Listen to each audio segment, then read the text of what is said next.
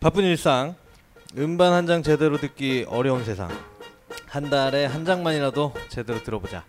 일요일 낮 2시. 어, 오늘은 대낮인데 오늘은 밖에도 어둡고 안에도 어둡죠? 네 비가 많이 내리고 있습니다.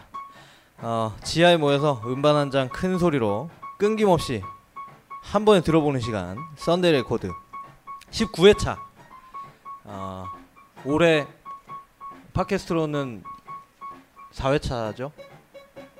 네, 이제 가물가물하다. 어, 오늘도 제 옆에는 전은재 씨 함께 하셨습니다.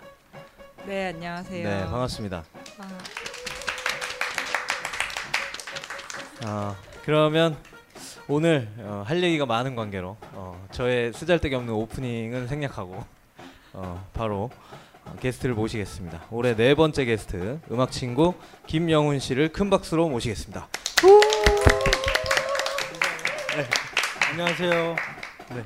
김영훈입니다. 네, 네 반갑습니다. 어, 간단히 본인 소개 부탁드립니다. 아, 저는 출판하고 있는 김영훈이라고 합니다. 네, 반갑습니다. 네 반갑습니다. 아 끝인가요? 더 아, 더 해야 되나요? 출판사 대표님이시잖아요. 예, 예, 예. 출판사 이름이 안나푸르나인데 네, 네. 어, 설명 좀 부탁드립니다. 안나푸르는 뭐 많은 분들이 산으로 알고 있는데 원래 이 말의 뜻은 산스크리트어로 그 풍요의 여신이라는 뜻을 가지고 어. 있어요. 풍요의 여신. 풍요의 여신. 네, 그러니까 그거를 산 이름으로 붙인 거죠. 예. 그, 그 안나푸르나 어쨌든 풍요의 여신이니까 돈을 많이 벌라는 뜻이 많이 들어 있고요. 그리고 어, 이, 이 산이 이제 그 해발 8,000m가 넘는 산인데 히말라야에 있는 그 일곱 개 봉 중에서 제일 낮은 봉우리죠. 그러나 어, 인간이 이제 대략 1850년대부터 이 산을 8,000m 넘는 산을 등반하려고 도전을 하는데 한 100년 만에 도전에 성공을 합니다. 이게 이제 처음 올라간 게 이제 그 안나푸르나 남벽이라는 데를 통해 가지고 8,000m까지 올라가게 됐, 되는데 어 그러니까 뭐 사람은 누구나 이렇게 하늘에 대한 꿈이 있잖아요. 하늘의 꿈이라는 게 이제 좀 무모한 꿈 같은 건데 저도 뭐 출판을 이렇게 혼자 돈 없이 시작한 입장이어서 좀 그러한 무, 무모한 꿈이지만 어쨌든 그렇게 하늘에 다, 하늘에 닿고 싶은 그런 마음이 있어서 이렇게 이름을 정하게 되었습니다. 아, 그 조금 다른 얘기지만 한국 분들도 여기 등반 다 하셨나요? 한국 최근에 뭐 잘 아시는 박영석 대장이라는 분이 네. 여기서 돌아가셨죠. 네. 아, 그, 예, 예, 그. 크레바스라는데 그러니까 얼음과 얼음 결빙 사이에 이제 빠져가지고 돌아가셨는데 음, 크레바스 때문에 이 산이 사실 안나푸르나가 사실 죽음을 부르는 또 산으로도 음. 알려져 있어요. 많은 분들이 거기 돌아가셨고 어, 우리나라의 분들도 많이 돌아가셨는데 특히 이번에 박영석 대장이 사실은 에베레스트에 박영석 코스라는 거를 만들었잖아요. 어, 네.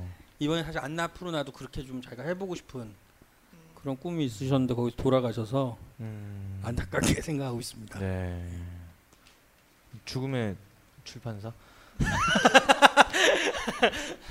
네, 농담입니다. 아, 근데 그 글도 또 쓰시잖아요. 글은 뭐, 뭐 재주는 없는데 음, 그돈 때문에 어쩔 수 없이 몇 차례 쓴 적이 있습니다. 아, 주로 어떤 글을 쓰세요? 아, 뭐, 저 뭐, 제가 쓴 글의 대다수는 사실 음악과 관련된 글이었어요. 그래서, 어, 뭐 음반의 해설지 를 쓴다거나, 아니면 뭐, 잡지 같은 데 기사를 쓴다거나, 뭐, 신문에 글을 쓴다거나, 뭐, 그런 몇 번의 경험이 있습니다. 글을 쓰시는 입장일 때랑 예, 또 출판사 대표이실 때와의 어떤 예. 뭐라 그럴까 아, 좋은 질문이에요. 네, 입장의 차이. 아, 좋은 질문인 것 같아요. 그, 글을 쓸 때는 그 어떤 자신감이 있어야 글을 쓸, 수- 수가 있는 것 같아요. 음. 앞으로 나갈 수가 있는 것 같아요.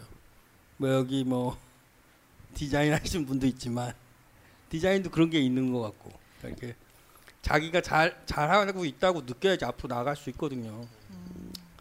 근데 출판을 하면서 이렇게 다른 사람의 원고를 볼 때는 아 왜 이렇게 다 못 쓰나 이렇게밖에 안 되나 아, 뭐 그런 고민하는 거 보면 음. 상당히 그 자기에게 주어진 입장에 따라서 생각이 많이 달라진다는 거알수 있죠. 예. 어. 근데 그 자신감이라는 게 구체적으로 어떤 거예요? 뭐 예를 들어 내가 음악에 관한 글을 쓴다라고 하면 어 나는 음악에 대해서 정말 뭐 방대한 지식을 갖고 있어 하는 어떤 지식에 대한 자신감일 수도 아. 있고 아, 뭐 그건 아니에요. 네. 그, 그, 그 제가 사실 글의 입장에서만 들어갔을 때는 저는 문장에 대한 이야기를 하는 거예요. 네. 그러니까 그 좋은 문장, 음. 좋은 문장. 그러니까 우리가 말을 할 때 남한테 상처를 안 주고 잘 전달이 돼, 돼야 되듯이 글도 그이 모가 나지 않고 편안하게 자기 의사를 전달할 수 있어야 좋은 문장이 될 수 있거든요. 네. 그러니까 뭐 문장의 여러 요소 중에 지금 제가 말씀드린 게한 가지 요소겠죠. 그런 요소들을 잘 갖춘 글을 내가 쓸 수 있다라는 자신감 같은 게 있어야만 앞으로 나갈 수가 있는 거죠. 그러니까 보편성 어느 정도 보편성을 갖출 수 있는 것도 그 자신감의 하나인 것 같아요. 그러니까 내가 쓴 글이 상대방한테 전달되지 않는다라고 이야기하면 자신감 가질 수가 없죠. 그 격투기 잡지도 하셨었잖아요. 예. 그때도 글도 쓰셨어요. 안 좋은 질문이에요. 그 격투기 잡지 때도 글 많이 썼죠. 글을 많이 썼고 지금도 이렇게 네이버에 검색해 보면 격투기의 역사라는 제 글을 이렇게 퍼다 나 계속 이렇게 어. 그 하는 게 있어요. 그러니까 왜냐면 결투, 격투기의 역사라는 거 한번 써야 될 거 아니에요, 누군가가. 그래서 그런 걸 쓴- 찾지 마세요. 근데 어쨌든 그 근데 그런 그때도 그런 글을 썼죠. 근데 그 그때는 좀 달랐던 것 같아요. 왜냐면은 지금까지 말씀드렸던 글쓰기라는 것은 제 side job이었거든요. 근데 그때는 사실은 제일 중요한 그러니까 본, 본래 잡이었죠. 그래서 그때는 좀 글 못 썼던 것 같아요. 자신감이 없었나요? 자신감 부족했어요. 자신감 부족했고 또 격투기 그러니까 지금 요즘도 고민이 되는데 격투기를 해본 사람이 격투기에 대한 글을 써야 되지 않는가라는 네. 아. 생각도 좀 있었어요 그때는. 음. 어. 근데 지금은 사실은 그런 생각은 별로 없거든요. 근데 어쨌든 그 그때는 그런 생각이 있어서 좀 음. 자신감이 많이 결여돼 있던 것 같아요. 아니 저는 갑자기 그 격투기 하면은 을에 그 이미지를 먼저 떠올리지 않나요? 막 네. 싸우고 뭔가 거칠고 네. 그또 아까 글 쓰실 때 뭔가 아, 상처를 주지 않고 음. 잘 써야 된다 이런 말씀과 이렇게 두 개가 딱 합쳐지면서 음. 그러면 그 격투기 선수들에 대한 뭐 얘기도 있을 거고 음. 막 그런 굉장히 거칠고 그런 과정을 어떻게 제가 쓰셨을까? 제가 그때 이제 그때는 K1이 우리나라에 아, 예, K1. 인기를 예. 끌어왔을 때인데 그 최홍만 씨가 이제 막 나왔을 때요. 그 최홍만 씨 인터뷰도 하고 그랬던 시절인데 어, 최홍만 씨에 대해서 좀 안 좋게 썼던 것 같아요. 경기 경기력이 좀 부족하다 취지로 안 좋게 좀 썼던 자신감을 아. 갖고 기억- 쓰셨나요? 예, 그땐 자신감이 있었어요. 왜냐면은 그 외국의 경기들 많이 보니까 많이 보고 모니터링하고 또 그런 전문가분들하고 이야기하니까 확실히 최홍만 씨는 이렇게 그 경쟁하기 좀 힘들지 않나라는 음. 생각을 많이 했었어요. 그래서 좀 부정적으로 글을 많이 썼는데 그때 그때 이제 잡지에도 쓰고 뭐 스포츠 서울 같은 데도 쓰고 그랬던 것 같은데 그 조회 조회수가 되게 높았어요. 음. 뭐 제가 그때 1,300만 네. 조회수가 아. 1,300만 그 정도 조회가 되고 그래, 그러더라고요 그때. 그래서 그 저기 아, 글 글이 무섭구나. 진짜 인터넷 글 쓰는 게 무섭구나. 최용만 선수가 한 천 번. 본 거 아니에요? 천 번? 그렇게 천 번? 예, 뭐, 천만 번? 예, 천만 번은 못 보니까 하여튼 그때 그때 그런 경험이 있어요. 아 그러시구나. 그 최용원 선수는 그 글에 대한 어떤 뭐 제스처나 그런 건 제스처 없었어요. 같은 건 없었고 다만 이제 그 이후에 우리가 그 잡지사에서 인터뷰를 하- 했는 하려고 했는데 좀 거절하신 거. 기억하셨구나. 아니 근데 그것에 대한 보복인지 뭐 아니면 뭐 일정이 바쁘셔서 그런지 몰라도 그때 좀 아. 그런 일이 있었는데 네. 뭐다 옛날 얘기죠. 네. 10년 지난 전이니까. 왜 이렇게 여러 회사를 전전하셨어요? 그 좀 잘 질리는 것 같아요 제가. 음, 아. 그걸 잘 질리는 것 같아요. 잘 좀 잘 질리고 그리고 어, 아, 잘 질리는 게 제일 큰 것 같아요. 음악은 음. 음악과 책은 안 질리세요? 그게 사이클은 좀 있는 것 같아요. 음. 그 책이랑 음악도 음악을 막 열심히 들을 때 열심히 듣다가 또뭐 안 들을 때는 또 한참 안 듣고 책도 조금 그런 요소가 있죠. 어, 그러니까 아, 좀 그 성격적 결함이라고 생각하고 있어요. 어. 근데 뭐 저는 왜 현대 사회에서는 자주 이직하는 게 굉장히 안 좋게 이렇게 여겨지는 거잖아요. 근데 뭐 저는 좋은 것 같아요. 뭐 어떻게 맨날 한 평생 똑같은 일만 하고 살 수는 없으니까 그렇죠. 어.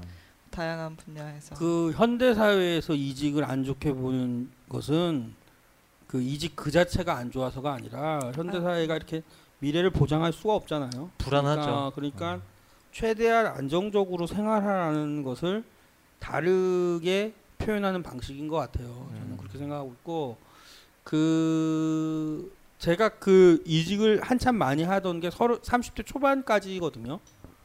30대 초반까지니까 제가 그 이후에 후배들이 저한테 이야기를 하면 30대 초반까지는 자기가 하고 싶은 게 뭔지만 알아도 성공하지 않는가. 왜냐면 제 선배들이 마흔이 넘어서도 난 뭘 해야 될지 모르겠어. 이런 얘기를 많이들 하거든요. 예. 그러니까 그런 부분들을 고려해서 저는 좀 젊은 분들이 음. 많이 이직을 해서 진짜 자기가 좋아하는 거를 찾아보는 게 좋을 것 같아요. 잘 안 맞는 옷을 입고 음. 평생을 살 필요는 없죠. 네. 네. 그렇게 생각하고 있습니다. 아, 그 과정이 그러면 20대에 다 일어나요. 20대에서 30대 초반이라고 그랬잖아요. 어, 그러면 굉장히 많은 경험을 정말 아, 하셨군요. 뭐 다양한 경험을 하게 된 셈이죠. 다른 네. 사람들보다는.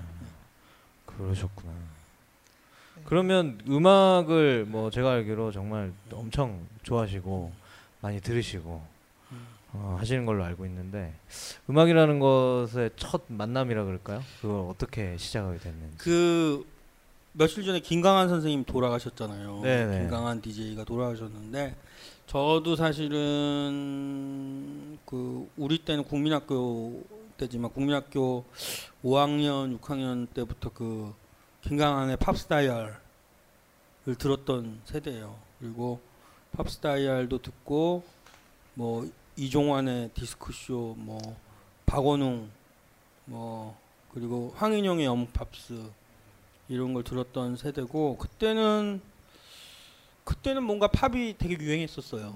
뭐 이렇게 포켓북이라고 그래가지고 아, 예, 예 네, 맞아. 그 조그맣게 이렇게 조그맣게 이렇게 악보 나오고 노래 네. 나오고 거기에 써 조그만. 해설 써 있고 가사도 있고 네. 가사 번역도 있고 아, 맞아. 거기에다 토시도 다 달려 있어요 그때는 그래서 그런 거를 열심히 듣, 보고 듣고 하면서 그 음반을 모으기 시작했죠 그래서 아마 그 라디오가 음악을 접하게 된 제일 중요한 계기였고 그랬던 것 같아요 김영 씨가 만든 책 중에 뭐 여러 가지 책이 있는데 이제 그 중에 음악 관련된 책만 여덟 권 정도가 되더라고요. 근데 여덟 권 중에 다섯 권이 비틀즈에 관한 책이에요. 그래서 음. 뭐 비틀즈 크로니클, 비틀즈 앤솔로지 해서 뭐 그 다음에는 이제 각 멤버들로 가죠. 조지 해리슨, 존 레논, 사, 어, 폴 맥카트니, 링고 스타만 없네요. 예. 네. 그리고 또 뭐 그 외에도 뭐 사일런스 그 존 케이지의 책이죠. 뭐 대중가요 LP 가이드북, 뭐 LP와 턴테이블에 관한 뭐 이렇게 책에서 음악 관련된 뭐 책을 계속 꾸준히 내셨고 또 특히 그 이 책 제목만 봐도 비틀즈에 대한 애정을 이렇게 느낄 수가 있는데 비틀즈 어떤 존재인가요? 이렇게 차에 스티커도 붙이고 다니셨다는 제 그- 정보를 입수했는데 아니 전에 그 어떤 신문사랑 인터뷰를 했는데 그 신문사가 그 리드문을 이렇게 뽑았어요. 비틀즈는 나의 모든 것? 아, 비틀즈는 나의 모든 것? 근데 아니고요. 모든 거 아니고 저는 한 번도 그렇게 생각해 본 적은 없고 그 비틀즈를 좋아하는 건 사실이에요. 그리고 비틀즈 음반을 모으는 것을 취미로 하고 있어요. 그러니까 네. 비틀즈에 이렇게 새로운 에디션들이 나오면 이렇게 사 모으는 습관이 있는데 그거는 뭐 좋은 습관이라고 생각하진 않고요. 왜 그- 왜 좋은 습관이 아니에요?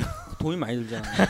돈이 많이 들고 그리고 실제로 그걸 다 사서 다 듣지도 못해요. 그러니까 아, 그거는 그렇게 좋은 습관이라고 생각하지 않는데 다만 비틀즈 책을 만드는 거에는 그거 말고도 비틀즈 좋아하는 것 말고도 또 다른 생각이 좀 있었어요. 왜냐하면 그 우리가 이제 우리 음악, 우리나라 음악이나 뭐 여러 가지 그런 자료들을 찾아보면은 자료가 정말 없어요.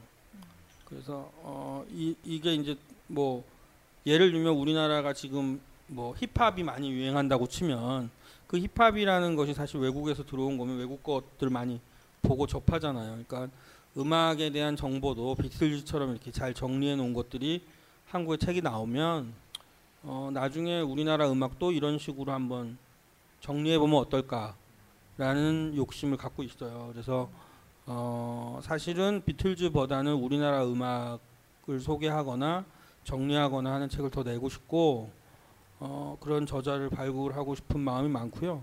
그렇게 하기 위해서 어떤 그 샘플이 될 수 있는 책들을 만들다 보니까 뭐 비틀즈는 세계에서 가장 성공한 아티스트니까 가장 많은 관련된 책이 나왔잖아요. 그래서 그 사람들의 책을 하게 된 거죠.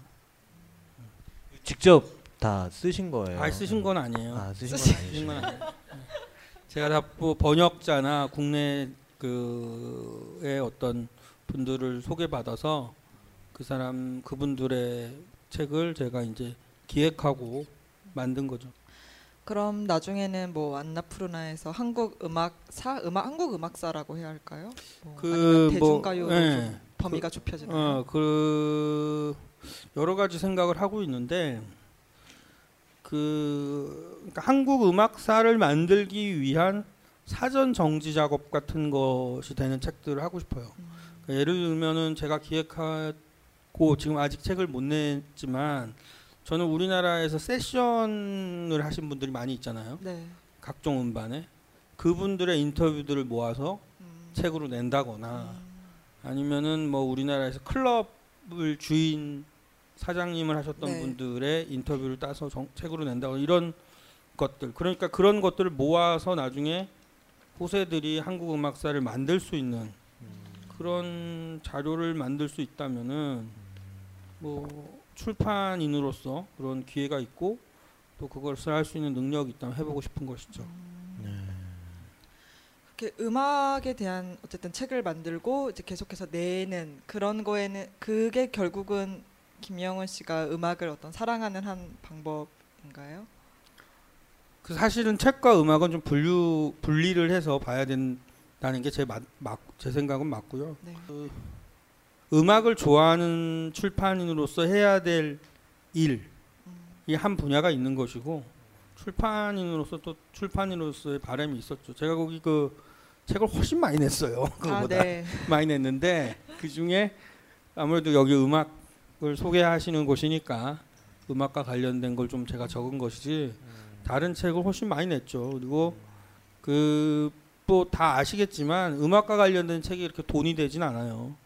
그러니까 먹고 사는 거에는 큰 도움이 안 돼서 음악과 관련된 책보다는 일단 제가 음악과 관련된 책을 낼 수 있을 만큼의 여유가 생길 수 있는 그런 책들을 기획하는 것이 훨씬 중요한 문제라고 생각을 하죠. 그래야만 아까 제가 말씀드렸듯이 그런 기회가 주어지지 않을까 이렇게 생각하고 있습니다.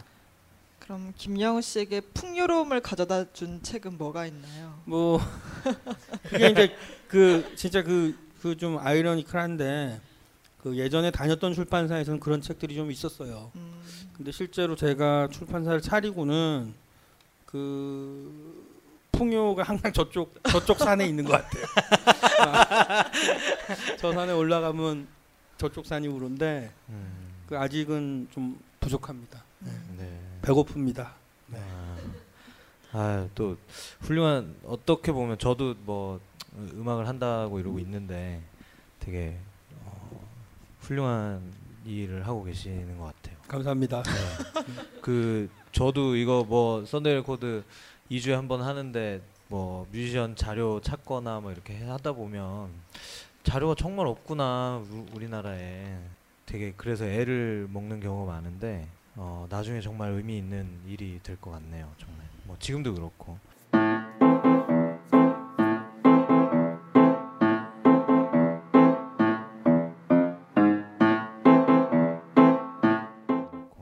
네, 그 폴 맥카트니 최근에 저기 왔다 네, 갔잖아요. 네, 네. 그때 공연은 가셨나요? 아, 예, 갔었습니다. 아, 어, 어떠셨어요? 소감? 그, 그 같이 간 사람들의 감동에 비하면 저는 좀 별로였던 것 같아요. 아 그래요? 덜 하셨어요? 저는 좀 일단 비 오는 날씨 싫어하는데 아, 좀 비가 많이 와가지고 좀 어. 찝찝했고 야외 공연이었죠. 야외 공연이죠. 예. 잠실 주경기장에서 음. 했기 때문에 근데 보니까 이 제가 앞자리였거든요. 한 세 번째 아. 앞에 세 번째 자리 좋은 자리였는데 맥카트니는 비를 안 맞더라고요. 어. 그분이 이렇게 하얀 하얀 하얀 이렇게 셔츠를 입으셨는데 음. 비를 안 맞으시더라고요. 어, 아쉽게도. 그, 그러시구나. 그 음향이나 뭐 상태는 괜찮나요? 음향은 사실은 그 주경기장 자체가 네.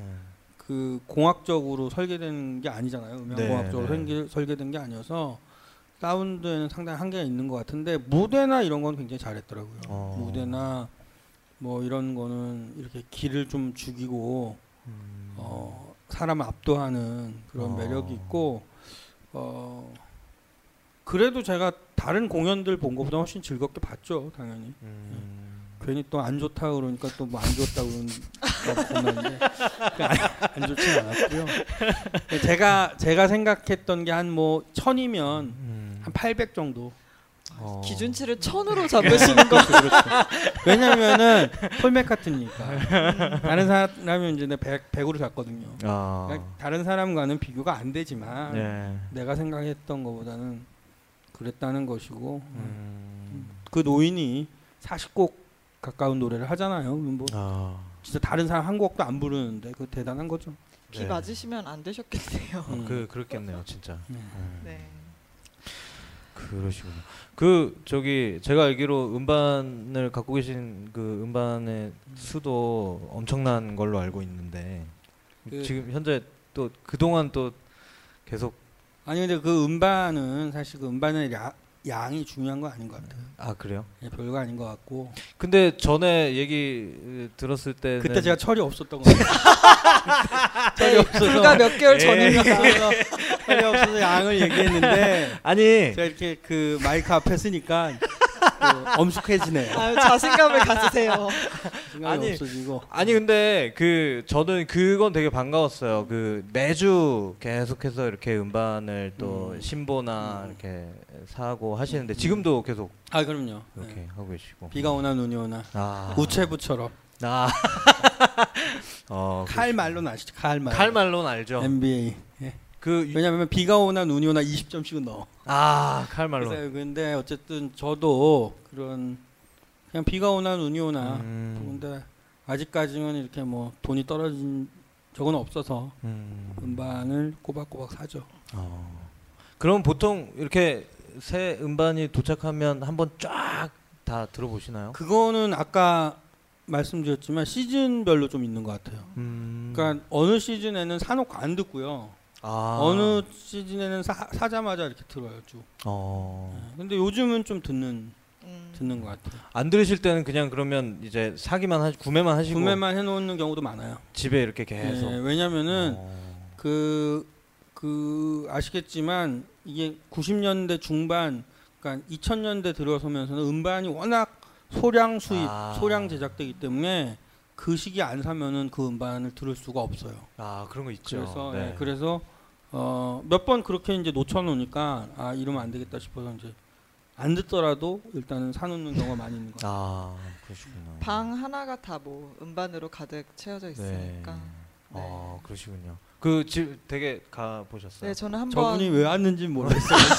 저분이 네, 저 마파두부를 잘 아, 마파두부밥을 아. 잘 만드신다고 자신감 있게 말씀을 하셔서 아 그렇구나. 제가 또 마파두부를 아. 좋아해서 갔죠. 어. 네, 가서 뭐 음반 구경도 하고 음. 또이 좋은 스피커를 갖고 계시니까 오디오 네. 기기, 네, 네. 그걸로 음악도 듣고 그- 그러다가 아랫집에서 층간 소음 항의도 하고. 그러셨군요. 아, 그거 잘 해결되셨나요? 네네 그 이후에 하여튼 많이 좋아졌어요. 네.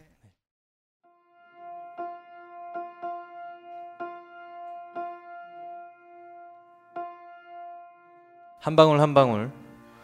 냉장 추출되어 신선한 원두의 맛을 그대로 느껴볼 수 있는 더치커피. 어, 쌉싸름한 맛과 진한 여운의 감동을 올여름 스컬커피의 콜드브루와 함께 맞이하시길 바라면서 어, 네이버에서 어, 콜드브루 스컬커피 구매하실 수 있습니다. 어, 원두 판매와 또 드립백 간편한 드립백 이 drip bag이 최근에 뭐 땡심에서도 나오는데 어, 그것도 뭐 맛이 나쁘진 않은데요. 어, 그 커피 들어간 용량으로 따지면 스컬 커피가 어, 제가 볼 때는 갑이지 않나 싶습니다. 아, 오늘 어, 들어볼 음반이 그 스위트 스모크의 1970년도 작품 어, 저스트 어 포크인데요. 어, 이 음반은 어떻게 또 알게 되셨는지. 이게 이제 그 80년대 그 소위 얘기하는 그 마니아들 매니아들 사이에서 큰 인기를 얻었던 음반이에요. 사실 음반과 관련된 정보는 많지 않습니다. 독일 그룹이고 당시에 60년대 이제 말부터 활동했던 밴드인데 데뷔 앨범을 1970년도에 냈죠. 근데 당시에 좀 재밌었던 거는 뭐냐면 레코드 엔지니어랑 믹서, 뭐 믹싱 엔지니어 뭐 이런 엔지니어들이 상당히 많이 붙었어요. 보통의 앨범은 레코딩 엔지니어 한 명이거든요. 근데 네네. 이때 당시에 그런 엔지니어들이 한 다섯 명 정도 아 그래요? 붙은 거예요. 어, 그래서 어. 그 독일이라는 나라가 1960년대에 이제 그 소위 얘기해서 패전 이후에 새로운 젊은 세대들이 등장해서 그, 그 새로운 시대에 대한 꿈을 꾸고 있었던 그런 상황이었다는 거죠. 뭐 근데 그거는 비단 독일 문제가 아니라 뭐 예를 들면 일본은 뭐 예를 들면 전공투 같은 게 있었고 한국에서는 4.19가 있었잖아요. 그리고 뭐 프랑스에서는 프랑스 혁명이 있었고 그리고 뭐 또 중국에서도 오사 문화혁명이 있었으니까 그런 뭐랄까요 전 지구적인 젊은이들의 어떤 새로운 그런 뭐 새로움을 갈구하는 그런 것들이 있었던 모양이에요. 이 독일 사람들은 그 자기네들의 어떤 그 정교한 그런 면을 이 음악에 가미하는 거죠. 그래서 그 사실은 이 사람들 사이키델릭이라고 하는데 자세히 들어보면 재즈이기도 해요. 그러니까 네. 사이키델릭하고 재즈를 섞어서 정교하게 표출해내는 거죠. 음. 물론 이러한 전통은 독일 음악에서 사라집니다. 아 어, 오히려 1970년대 이후에는 독일은 전자음악의 음. 선구자적인 음. 그런 연주자들이 많이 나오죠. 클라우 슐츠 같은. 음. 근데 어쨌든 그 그런 과도기 상황에서 등장한 밴드인데 어 어떤 미국의 사이키델릭 락 밴드보다 훨씬 조, 좋은 연주를 들려줘요. 그러니까 이건 뭐 한마디로 기적적인 네. 앨범이라고밖에 볼 수가 없는 것이죠. 어. 그 저는 궁금한 게 아까 뭐 레코딩 엔지니어가 뭐 뭐 다섯 명 뭐 이렇게 참여를 했다고 하는데 그게 그럼 과정이 어떻게 그들이 참여가 돼서 어떻게 녹음을 했다는 얘기인 그러니까. 이게 뭐 저도 사실은 그 추측만 가능한 것인데 네. 아마도 이런 것 같아요. 그러니까 그 공동으로 연 그 프로듀싱을 하는데 다양한 의견들을 수렴하면서 만든 것이죠. 어, 그러니까 음. 여기서 그 연주 연주 중에 제일 재밌는 게 드럼하고 퍼커션이 나온다는 거. 네네. 드럼하고 퍼커션이 아주 잘 어울리고 그리고 알토 색소폰하고 알토 리코더가 나와요. 음. 리코더라는 악기 이렇게 조그마한 악기인데 예. 그 리코더랑 색소폰하고 이렇게 맞추고요. 네. 퍼커션하고 드럼하고 맞춰요. 그러니까 음. 이런 것들을 디테일한 것들을 오밀조밀 만들 수 있는 것이 아. 그런 프로듀서의 노력이 아니었나 싶고 음. 이거를 이런 식으로 살릴 수 있는 거는 그 이후에도 저는 사실 들어보지 못했거든요. 네. 뭐전 세계적인 작품이라고 할 수 있겠죠. 음. 80년대 마니아들이 되게 좋아했던 음반 중에 한 장이었고요. 음. 90년대 초나 뭐 이때쯤 그 우리나라에서 라이센스로 나왔었어요. 아. 한번 나왔었고 그리고 그 이후에 이제 지금 제가 오늘 가져온 건 CD 합본인데 음. CD로도 이제 들어볼 수 있게 돼 있었는데 80년대는 굉장히 비싼 판이었어요. 아. 예, 여기 지금 이제 오리지널 그, 그 음반사 음반사가 하베스트라는 데인데 그 하베스트의 시리즈들이 있거든요. 음. 어그 이렇게 몇 번 때 몇 번 때 몇 번 때 이렇게 음반이 희귀해지는데 그 희귀한 앨범 중에 하나죠. 아, 그 오늘 이제 김영훈 씨가 갖고 오신 CD인데 원래는 LP로 따로따로 발매된 정규 네. 앨범 두 장을 합쳐 놓은 예, 그 그렇습니다. 버전이죠. 네. 앞면하고 뒷면 한 곡씩만 딱 들어 있어요. 음. 아 맞아요. 두 트랙이 네, 두, 두 곡으로 돼 없죠. 있고. 어. 예, 근데 진짜 언제 시간이 가나 모르게 음. 그 이렇게 큰 볼륨으로 이 퍼커션과 드럼, 알토 색소폰과 알토 리코더 들으면은 카타르시스가 있죠. 예. 그 전에 이 앨범이 원래 그 어떤 게스트가 그 어, 후보로 또 추천을 해줬었던 음. 음. 반이었는데 어, 그때는 또 이제 다른 음반을 들었었고 어, 요번에 또 어, 김영훈 씨가 추천을 해주셔서 아 이번엔 듣고 넘어가야겠다 해서 어, 또 다른 좋은 음반도 추천을 해주셨는데 어쨌든 이것으로 일단은 골라 보았습니다. 그 되게 오디오 시스템이 되게 좋다고 소문이 자자하시던데 층간 소음을 어떻게 이겨내고 계시는지. 그 오디오의 가격과 비례해서 층간 소음의 문제가 심각한가요? 심각해집니다. 아, 그러니까 그 오디오를 좋은 걸 하면 할수록 더 많이 듣고 싶어지니까 아 그렇죠. 뭐 당연히 이제 그 주변에 계신 분들은 괴로워하실 수밖에 없는 것이고 음. 그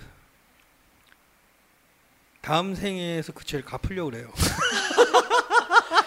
일단 듣고 예, 현생에서는 좀 힘들다고 보고요.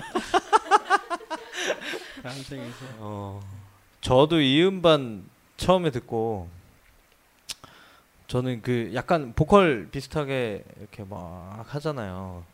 한국말인 줄 알았어요 처음에. 막뭐 이루어져라 막 이런 건 줄 알았어요. 그런데 어, 아니구나.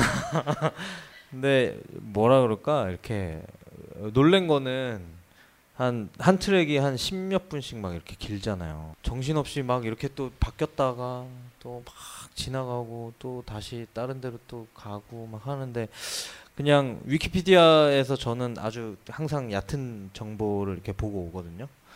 봤더니 거기 뭐 저기 뭐지 짐 모리슨의 뭐 어떤 노래와 뭐 이렇게 어, 연관이 있는 것처럼 써 있더라고요. 그- 그거 혹시 아세요? 그 근데 그런 이야기가 이제 이- 있을 수밖에 없는 것이 네.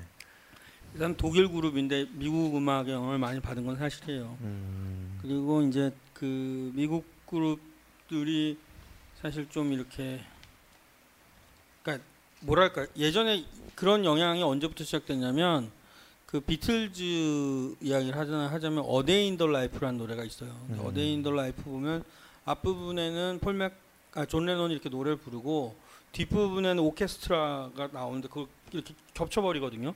음. 근데 그 이전에는 사실은 그런 식으로 편곡 안 했죠. 아, 근데 이제 그 Sergeant Pepper's라는 앨범에 들어 있는데 그 그 앨범이 또 사이키델릭에서 굉장히 중요한 앨범으로 네. 또 손, 손꼽히기도 해요. 그러니까 그 그런 식의 편곡이라든가 지금 얘기하셨던 것처럼 그 레이 만자렉이라는 사람이 이제 그 도어스의 그 일종의 음악 감독 역할을 한 멤버였는데 이 사람이 이제 사이키델릭 건반을 하면서 주제 변곡을 피아니스트처럼 아. 많이 하는 사람이에요. 예, 예. 그러니까 그런 거를 좀 땄다고 볼 수 있는 거죠. 사실 사운드적으로는 독일 순수 독일의 사운드에 더 가까워요. 아, 어, 독일 음악들 당시의 음악들 많이 들어보면 이런 사운드들은 꽤 있어요. 음. 그 트리움비라트라고 혹시 들어보셨는지 모르겠는데 그 트리움비라트도 사실은 이런 비슷한 연주를 하고 굉장히 이렇게 밀도 높은 그러니까 이렇게 막 그 음을 쪼개서 밀도 네. 높게 연주하는 스타일의 음악을 독일 사람들이 많이 했어요. 어. 그러니까 그거는 뭐 제가 보기엔 뭐 미국 사람들은 다 미국 영향 받았다고 하는 것인데 음. 제 생각에는 꼭 그렇게 볼 수는 없는 것이고 음. 그 아까 제가 전 지구적인 젊은이들의 어떤 그 욕, 욕, 욕구 같은 게 있었다고 했잖아요. 네. 근데 음악도 사실 다 그랬던 거라고 저는 생각해요. 음.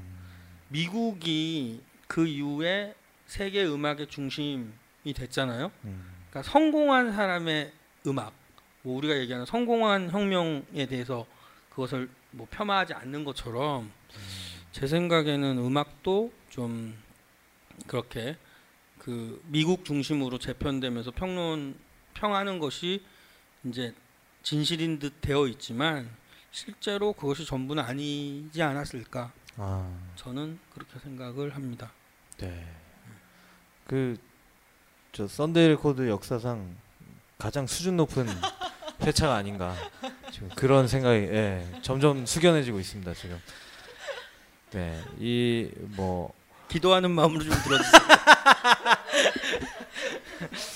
어, 네, 아유 뭐 정말 많네요. 저도 뭐 모르는 것도 너무 많고 그래서 감히 막 질문을 드리기가 되게 어려운데 어 그냥 마지막 질문으로 어 음악 매니아로서 어, 그냥 살면서 어, 어떤 노력하는 부분이 있다면 한 가지 정도 네 말씀해 주시죠. 어, 어려운 질문이신데 음, 노력하는 부분은 뭐 결혼하려고 노력하고 있어요.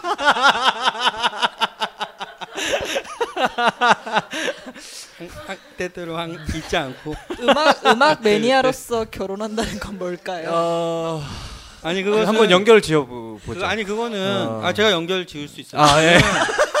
그- 사실은 저는 이래요. 그 음악이나 책 같은 거 있잖아요. 근데 그거는 정말 좋은 거라고 생각하거든요. 네.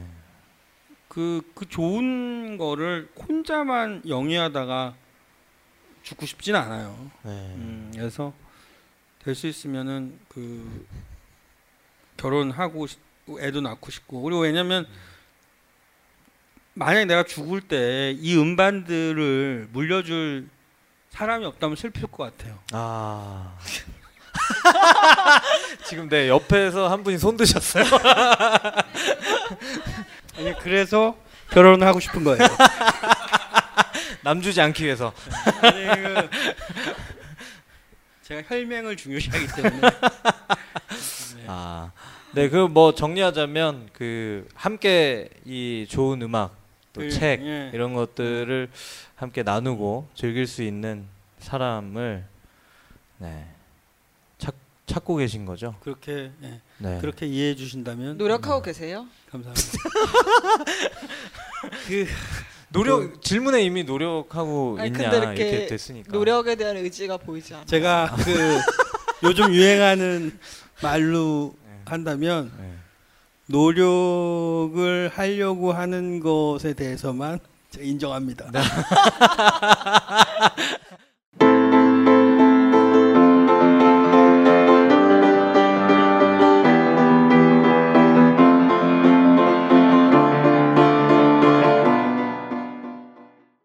오늘 어, 음악 친구 김영훈 씨 모시고 이 여러 얘기 나눠 보았는데 제가 이 말씀을 나눠 보니까 이 한 시간 가지고 될 분량이 아니에요. 이게 지금 뭐. 어, 저는 오늘 하고 싶은 말씀 다 못 하신 것 같아요. 아 그래요? 네. 혹시 더 아 이 얘기는 꼭 하고 가야겠다 이런 얘기 있으시면 지금 뭐 약간 하셔도 그냥 됩니다. 밑밥만 깐 거예요.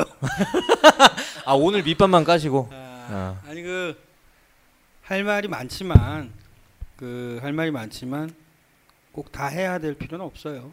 그렇죠? 예.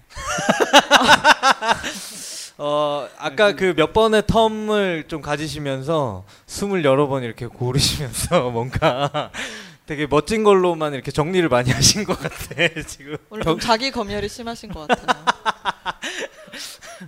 그러시군요. 어 저기 어 다음에 또 그 시간이 될 때 특집으로 한번 네네. 예, 줄창 한번 예, 얘기하는 시간을 가져도 되게 좋을 것 같습니다.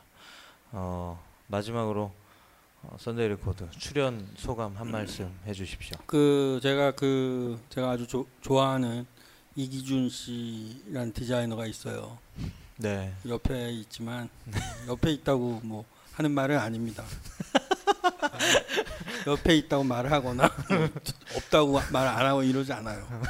근데 그 기준 씨가 어- 좋은 어느 좋은 자리에 저를 초대해 주셔서 이렇게 왔어요. 왔고 그 또 잊고 있다가 또 이렇게 연락 주셔서 오게 돼서 너무 반갑고 좋은 음악은 언제든지 함께 나눌 수 있고 저도 어 하여튼 그 너무 행복하게 좋은 음악을 고른다고 좀 고민했던 잠깐의 시간들이 의미가 있었던 것 같아요.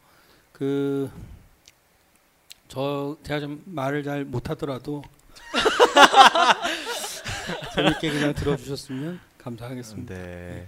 그 근데 잠깐 질문인데 이 음반 고르시는 데는 얼마나 저 고민하셨어요? 사실 좀 상당히 고민했어요. 어. 왜 어, 그랬냐면 그 왜냐면 어떤 어떤 어떤 음악 골라야지 어, 사람들이 어떤 생각을 할지 그 뭐랄까 예술의 효과 예술의 의도와 효과 의도와 효과가 잘 맞는 걸 고르려고 했는데 예를 들면 한 곡이 좋은 거는 사실 고르기 쉬워요. 네. 아, 네. 근데 그렇죠. 이게 이 썬데이 레코드는 그 한 장의 음반의 네. 완성도를 따져놓 따져서 얘기하기 때문에 고르기가 좀 쉽진 않더라고요. 그래서 음, 그 제가 후보로 골랐던 것이 이제 그 한 장의 앨범이 의미가 있는 네. 걸 찾으려다 보니까 의외로 고르기가 어려웠어요. 아, 네. 감사드립니다. 보통 그 게스트 분들이 이렇게 어, 출연해 주십사 해서 이렇게 메일 보내면 막 며칠씩 계속 그 음반 고르는데 고민을 많이 하신다고 저도 뒤에서 항상 얘기를 듣는데 네. 역시 또 이렇게 심혈을 기울이셔서 오늘 골라주신 아, 네, 들으면 만족하실 겁니다. 네. Sweet Smoke의 1970년도작 Just a Poke를 듣기 전에 잠시 안내 말씀 드리겠습니다. 어, 휴대폰 진동 부탁드리고요. 커피와 술 뭐 있는 대로 다 드시고요. 그리고 저희 썬데이 레코드는 팟캐스트 어, 문옥씨네로 검색하시면 어, 만나보실 수 있습니다. 음악 공간 문래 레코드와 비주류 영상 공간 옥인 상영관이 만나 음악과 영화 그리고 사람에 대해 이야기합니다. 썬데이 레코드와 옥인 왓수다 많은 관심 부탁드리고요. 은재 씨 그 문자 알림 서비스 안내 한번 해주시죠. 블로그와 네. 네, 페이스북에 문래동 혹은 문래 레코드를 검색하신 후 댓글 또는 쪽지를 쪽지로 그 전화번호를 남겨주시면 문자로 주중에 알려드립니다. 네, 감상하는 앨범을 문자 메시지로 알려주는 서비스 해드리고 있습니다. 어, SNS 편집 어, 소품 팀의 어, 세개 팀이 합세하여 해나가고 있는 서비스인데 어, 그다지 많은 사랑을 받고 있지 못한 것 같습니다. 어, 많이 많이 신청 부탁드리고요. 아, 네. 만든 사람들 말씀드리면서 어, 이만 마치도록 하겠습니다. 디자인 이기준, 사진의 정정호, 소품 장규정, 음향 후원의 김윤형, 출판 의혹의 이수빈, 꽃꽂이 이경진, 팟캐스트 업로드의 김정우, 진행의 저 살로만과 전은재 씨 함께 하셨습니다. 감사드리고요. 오늘 어, 출연해 주신 김영훈 씨 다시 한번 감사의 말씀 드리겠습니다. 감사합니다. 네.